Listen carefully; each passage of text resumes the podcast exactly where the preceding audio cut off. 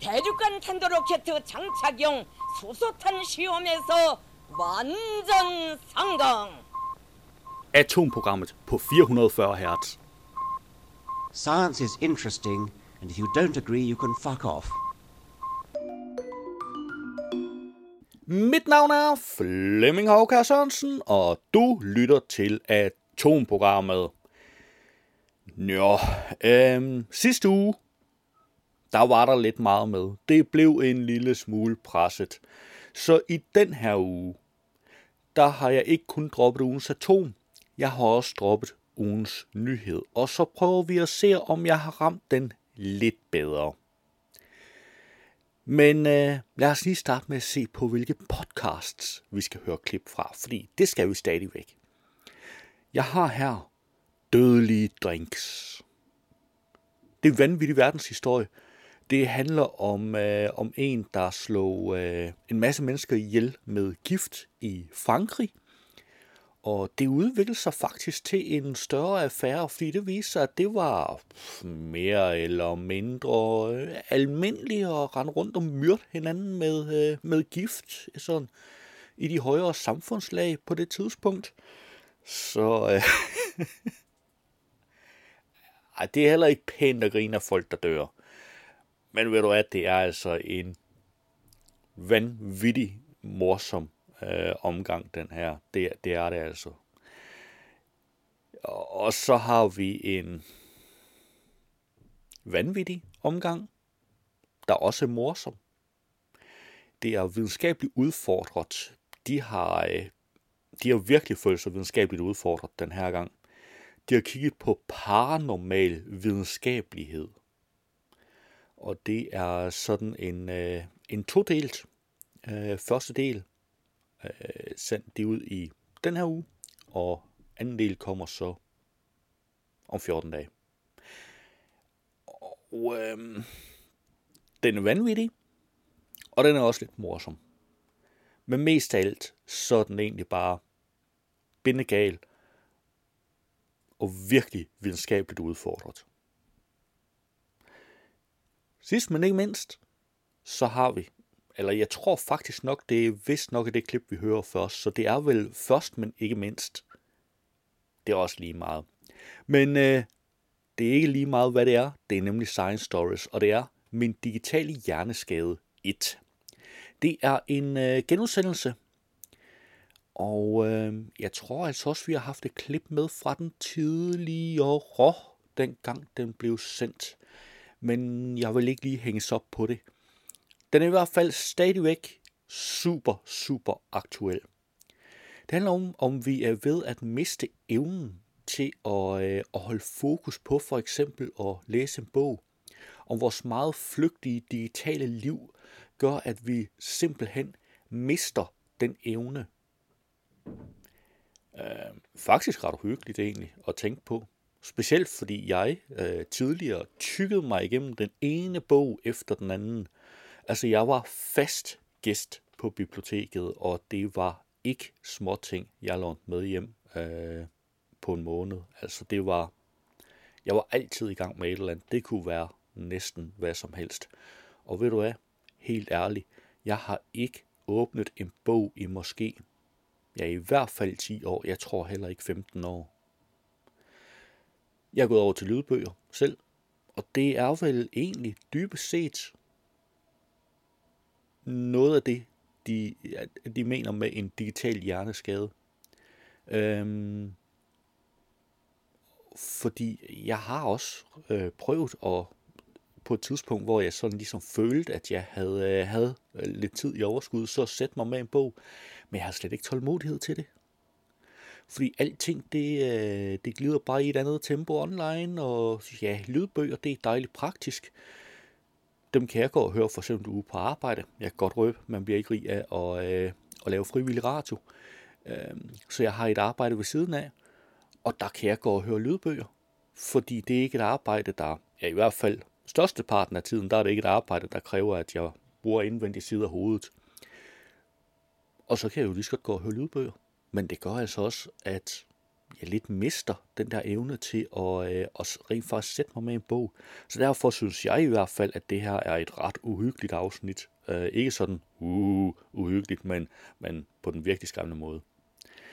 Nå, men derudover, så har jeg selvfølgelig også lidt nyheder. Som sagt, ingen ugens nyhed. Vi tager kun den korte oversigt. 28.000 år gammel øh, huleløve dukket frem fra russisk permafrost. Og aldrig set før dinosaurer i blåvalstørrelse. Ligesom vi har menneskeaber, indleder og afslutter sociale interaktioner ligesom mennesker. Jeg ved ikke, om det betyder, at de her i denne coronatid står og vifter på lang afstand, eller den der endnu latterligere øh, en der med, med albuen. Øhm, det håber jeg ikke. Jeg håber, at de stadigvæk er nogenlunde civiliserede aber og giver hånd. Derudover så har jeg også vildt fund opsigtsvækkende skelet. altså de mest opsigtsvækkende skeletter, jeg har set, det har været på film. Så begynder de at gå og sådan nogle ting. Det gør det her skelet ikke. Det ligger stille. Det er ikke særlig opsigtsvækkende. Ej, nu skal jeg også være ordentlig.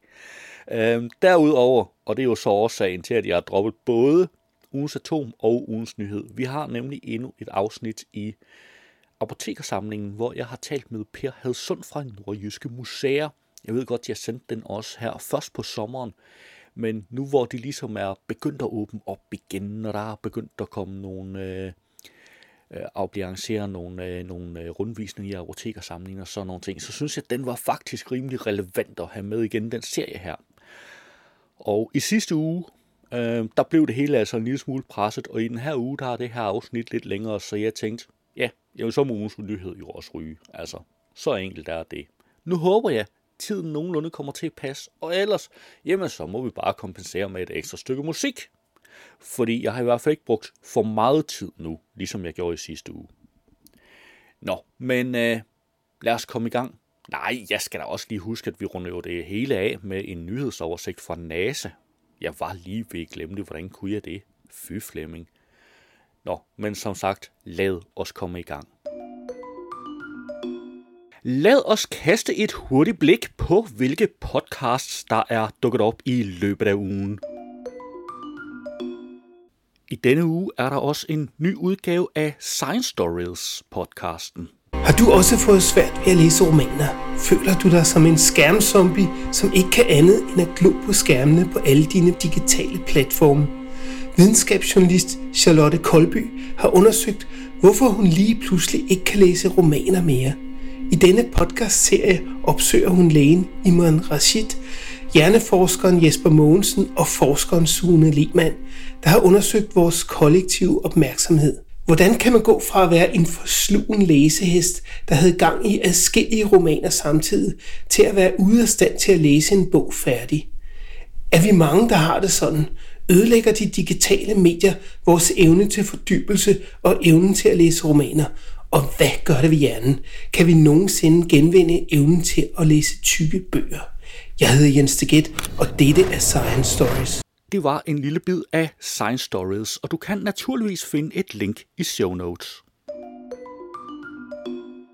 I denne uge er der en ny udgave af Videnskabeligt Udfordret. I dagens afsnit, der kommer jeg til at fortælle om, hvordan øh, forskning i reinkarnation kan være en universitetsdisciplin, hvordan, at det, at, hvordan det kan være en afdeling øh, på et universitet, og hvordan du kan få en PhD i det. Altså, hvordan er det blevet et forskningsfelt? Hvilket er ja. En ret interessant historie i sig selv. Okay, det er ikke sådan rent praktisk. Hvordan kan du gå ud og få en PhD i reinkarnation? Det, nej, Det er ikke, det er ikke så, du har tipsene. nej.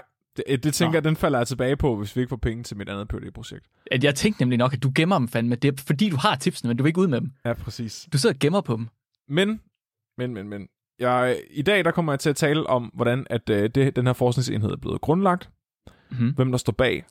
Det var et lille klip af Videnskabeligt Udfordret. Du kan finde et link i show notes. I denne uge er der en ny udgave af historiekomedy-podcasten Vanvittig Verdenshistorie. På samme måde er det med Marie Magdalene. En gang imellem, så, så hjælper hun nemlig til med at, med at passe patienterne på hospitalet Hotel Dø. Og det hedder, Hotel Dø. Øh, og det var meget foreboding, at det hedder Hotel Dø. Ah, ja, ja. Øhm, men det ligger tæt ved Notre Dame-kirken. Ja. Og en del af den daglige pleje på det her sygehus i hvert fald, det er også, at patienterne hver aften får et godt glas rødvin, fordi det er et fransk hospital, ikke? Ja, præcis. Vi skal have rødvin. ja. Og øh, det er blandt andet noget af det, Marie Madeleine, hun øh, står for at hjælpe med. Okay, okay, så, okay, så det, Ja. det er, det, hun er på størrelse af de der varme hænder, som Liberale Alliance snakker om, vi bare skal have nogle flere. Ja, ja. Ja. Men øh, for hende, så de her aftenshoes er jo også den oplagte mulighed for lige at få efterprøvet den her gift. Og det, er jo, og det er jo fedt. Det er jo pissefedt. Ja, skide godt. Så om aftenen, så kommer hun simpelthen ind med sådan, jeg forestiller, hun har sådan et viskestykke over armen, som rigtig tjener, og sådan lidt vin til maden. Uh ja, gerne. Vi har Pinot Noir, årgang 62. Meget delikat. Jeg vil sige, at hvis jeg på mit dødsleje skulle vælge en vin, så skulle det være den. Men hvis de er mere til Cabernet Sauvignon, så har vi en lidt sødere en af slagsen fra 63, som altså også bare er to die for. Nå ja, men de ved, hvad de siger nede på kronen. Pick your poison. Det var et lille klip af vanvittig verdenshistorie. Du kan finde et link i show notes. Det var et overblik over ugens podcasts. Lad os se på nogle af ugens nyheder. På Ekstrabladet har jeg fundet aldrig set før dinosaurer i blåvalstørrelse. Forskere har bekræftet fundet af to nye gigantiske dinosaurarter i det nordvestlige Kina. Det fremgår af en rapport på nature.com. I de seneste år er flere dinosaurfossiler dukket op i området, men først nu har forskere slået fast, at nogle af fossilerne indtil nu ikke har været set før. Fossilerne menes at stamme fra den tidlige kridttid for ca. 120 til 130 millioner år siden. Begge arter tilhører sauropodefamilien. De var planteæder og især kendt for deres lange halse. På Ekstrabladet har jeg fundet 28.000 år gammel huleløve dukket frem fra russisk permafrost. I 2018 blev en huleløve fundet af nogle videnskabsfolk, der søgte efter rester efter mammutter i Rusland. Forskerne har siden nærstuderet løveungen, og nu, cirka tre år senere, kan forskerne fortælle om et forbløffende fund. Huleløven, der levede for 28.000 år siden, er det bedst bevarede istidsdyr, man nogensinde har fundet. På videnskab.dk har jeg fundet, menneskeaber indleder og afslutter sociale interaktioner ligesom mennesker. Det er ikke kun mennesker, som har små uskrevne regler for, hvordan- vi interagerer med hinanden. Små ting som et lille nik eller et hvordan går det for at indlede en samtale eller et ses, når man går hver til sit, har der sidestykker hos vores nærmeste slægtninge, menneskeaberne. Sådan lyder konklusionen på et nyt studie, hvor forskere har analyseret 1242 sociale interaktioner hos chimpanser og bonoboer i forskellige zoologiske haver, skriver Science Alert. På Ekstrabladet har jeg fundet vildt fund, opsigtsvækkende skelet. Skelettet fra en mand, arkeologerne mener var i 60'erne, er fundet i en grav i den famøse by Pompeji. Graven er dateret tilbage til før byen blev ødelagt af vulkanudbruddet i år 79. Fundet kaster lys over begravelsesritualer og kulturelle aktiviteter, skriver Reuters. I en udtalelse oplyser parken, hvor skelettet er fundet, at det er et af de bedst bevarede skeletter, de har fundet på stedet. Skelettet var delvist mumificeret og havde stadig hår og antydning af et øre ved kraniet. Ved siden af skelettet fandt man også to urner. Det var ugens nyheder, og du kan naturligvis finde links til samtlige artikler i show notes. Jeg står her sammen med Per Hasund fra Nordjyske Museer i Apotekersamlingen. Og øh, kan du ikke prøve at fortælle os, hvad du vil, øh, vil dele med os i denne uge? I den her uge, der vil jeg gerne fortælle om nogle af de forskellige medicamenter, som vi finder på apoteket, hvor nogle af dem går rigtig langt tilbage. Noget af det, jeg rigtig tit bliver spurgt om, når jeg viser rundt heroppe, det er, virkede det? Og sådan lige under det der spørgsmål, der kan jeg godt høre, at det gjorde det selvfølgelig ikke, fordi det kunne de slet ikke finde ud af dengang. Sandheden er, at øh, man brugte meget medicin, som vi vil sige ikke havde nogen sønderlig virkning. Og så havde man også faktisk langt tilbage medicin, som absolut virkede. Øh, nogle gange også meget kraftigt. Øh, og så har vi så erstattet det med noget, som måske har færre bivirkninger. Jeg vil godt tage nogle eksempler frem på noget medicin, som øh, er meget forskelligt, og på os virker fremadrettet, men som i de her tilfælde faktisk har virket. Det første, jeg vil tage fat i, er sådan en fin rød skuffe fra 1700-tallet, hvor der på fronten står Sinabaris, og så er der tre øh, skræmmende hvide kors. Og det er helt relevant, for Sinabaris betyder sinober, og sinober er en øh, flot rødt, et flot rødt mineral, øh, og det er en forbindelse mellem øh, kviksøl og svovl, og det er temmelig giftigt. Det brugte man, som jeg allerede har sagt, som farvestof. Man brugte det også nogle gange til læberødt, det skulle man lade være med, fordi det gav nogle bivirkninger hen ad vejen. Øh, men man brugte det også for eksempel ved behandlingen af syfilis. Og hvis lige jeg må have lov at afbryde dig her, ved du hvad, øh, når jeg står og kigger ned i den skuffe her, så ser det altså ud som om, den faktiske skuffe har indeholdt dette faktiske produkt. Jamen det har alt heroppe. Altså alle, der, vi kan være helt sikre på, så at sige, at hvis der står øh, Sinober på en skuffe, så har der været Sinober i dem, og i rigtig mange af skufferne er der stadig det, der står på dem. Det er det, der er lidt specielt ved samlingen. Det man gjorde, øh, når folk fik syfilis, hvis de ellers havde råd til en behandling, og det her var en fin behandling og en effektiv behandling, det var, at man enten lavede en salve med, med kviksøl eller sinober i, eller også så satte man dem ned, for eksempel i en tønde, øh, og dækkede dem over med tæpper. Og så satte man så at sige en grill eller et kulbækken og lagde sinober ned på det. Så det her sinober og kviksøl, det dampede om omkring dem, så de optog kviksøl gennem huden. Og det virkede mod de her bakterier, som, øh, som forårsagede øh, sygdommen, og som faktisk troede folk, øh, eller med at slå folk ihjel. Øh, det var også forfærdeligt giftigt, og til sidst så kom der frode ud af munden på folk, og så vidste man, at nu skulle man stoppe. Øh, og så havde de nogle dage eller nogle uger, hvor de var svagelige og måtte hjælpes noget. Men som regel, så virkede det faktisk. Så det var altså et eksempel på en, en, øh, en sygdom, vi kan kurere forholdsvis let i dag, fordi vi har antibiotika, som ikke har særlig mange bivirkninger på kroppen. Her måtte man simpelthen leve med bivirkningerne, fordi man ikke havde andet.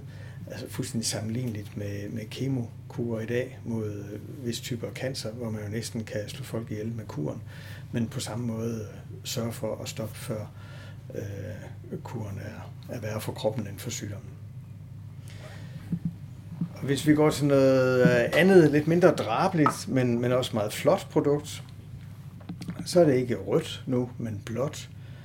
Øh, små flager af lyseblå eller turkise, øh, et eller andet, som ligger nede i nogle øh, høje cylinderglas med håndskrevne etiketter fra ja, begyndelsen af 1800-tallet. Og så står der lapis divinus, hvilket er latin for guddommelige sten.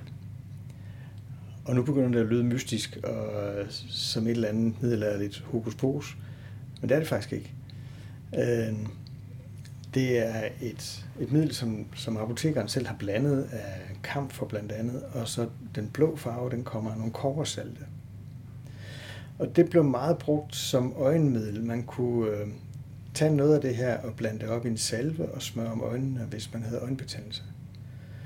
Og som sagt, så kommer den blå farve fra koversalte, koversulfat for eksempel, og koverioner øh, i små mængder virker øh, stærkt øh, bakteriedræbende.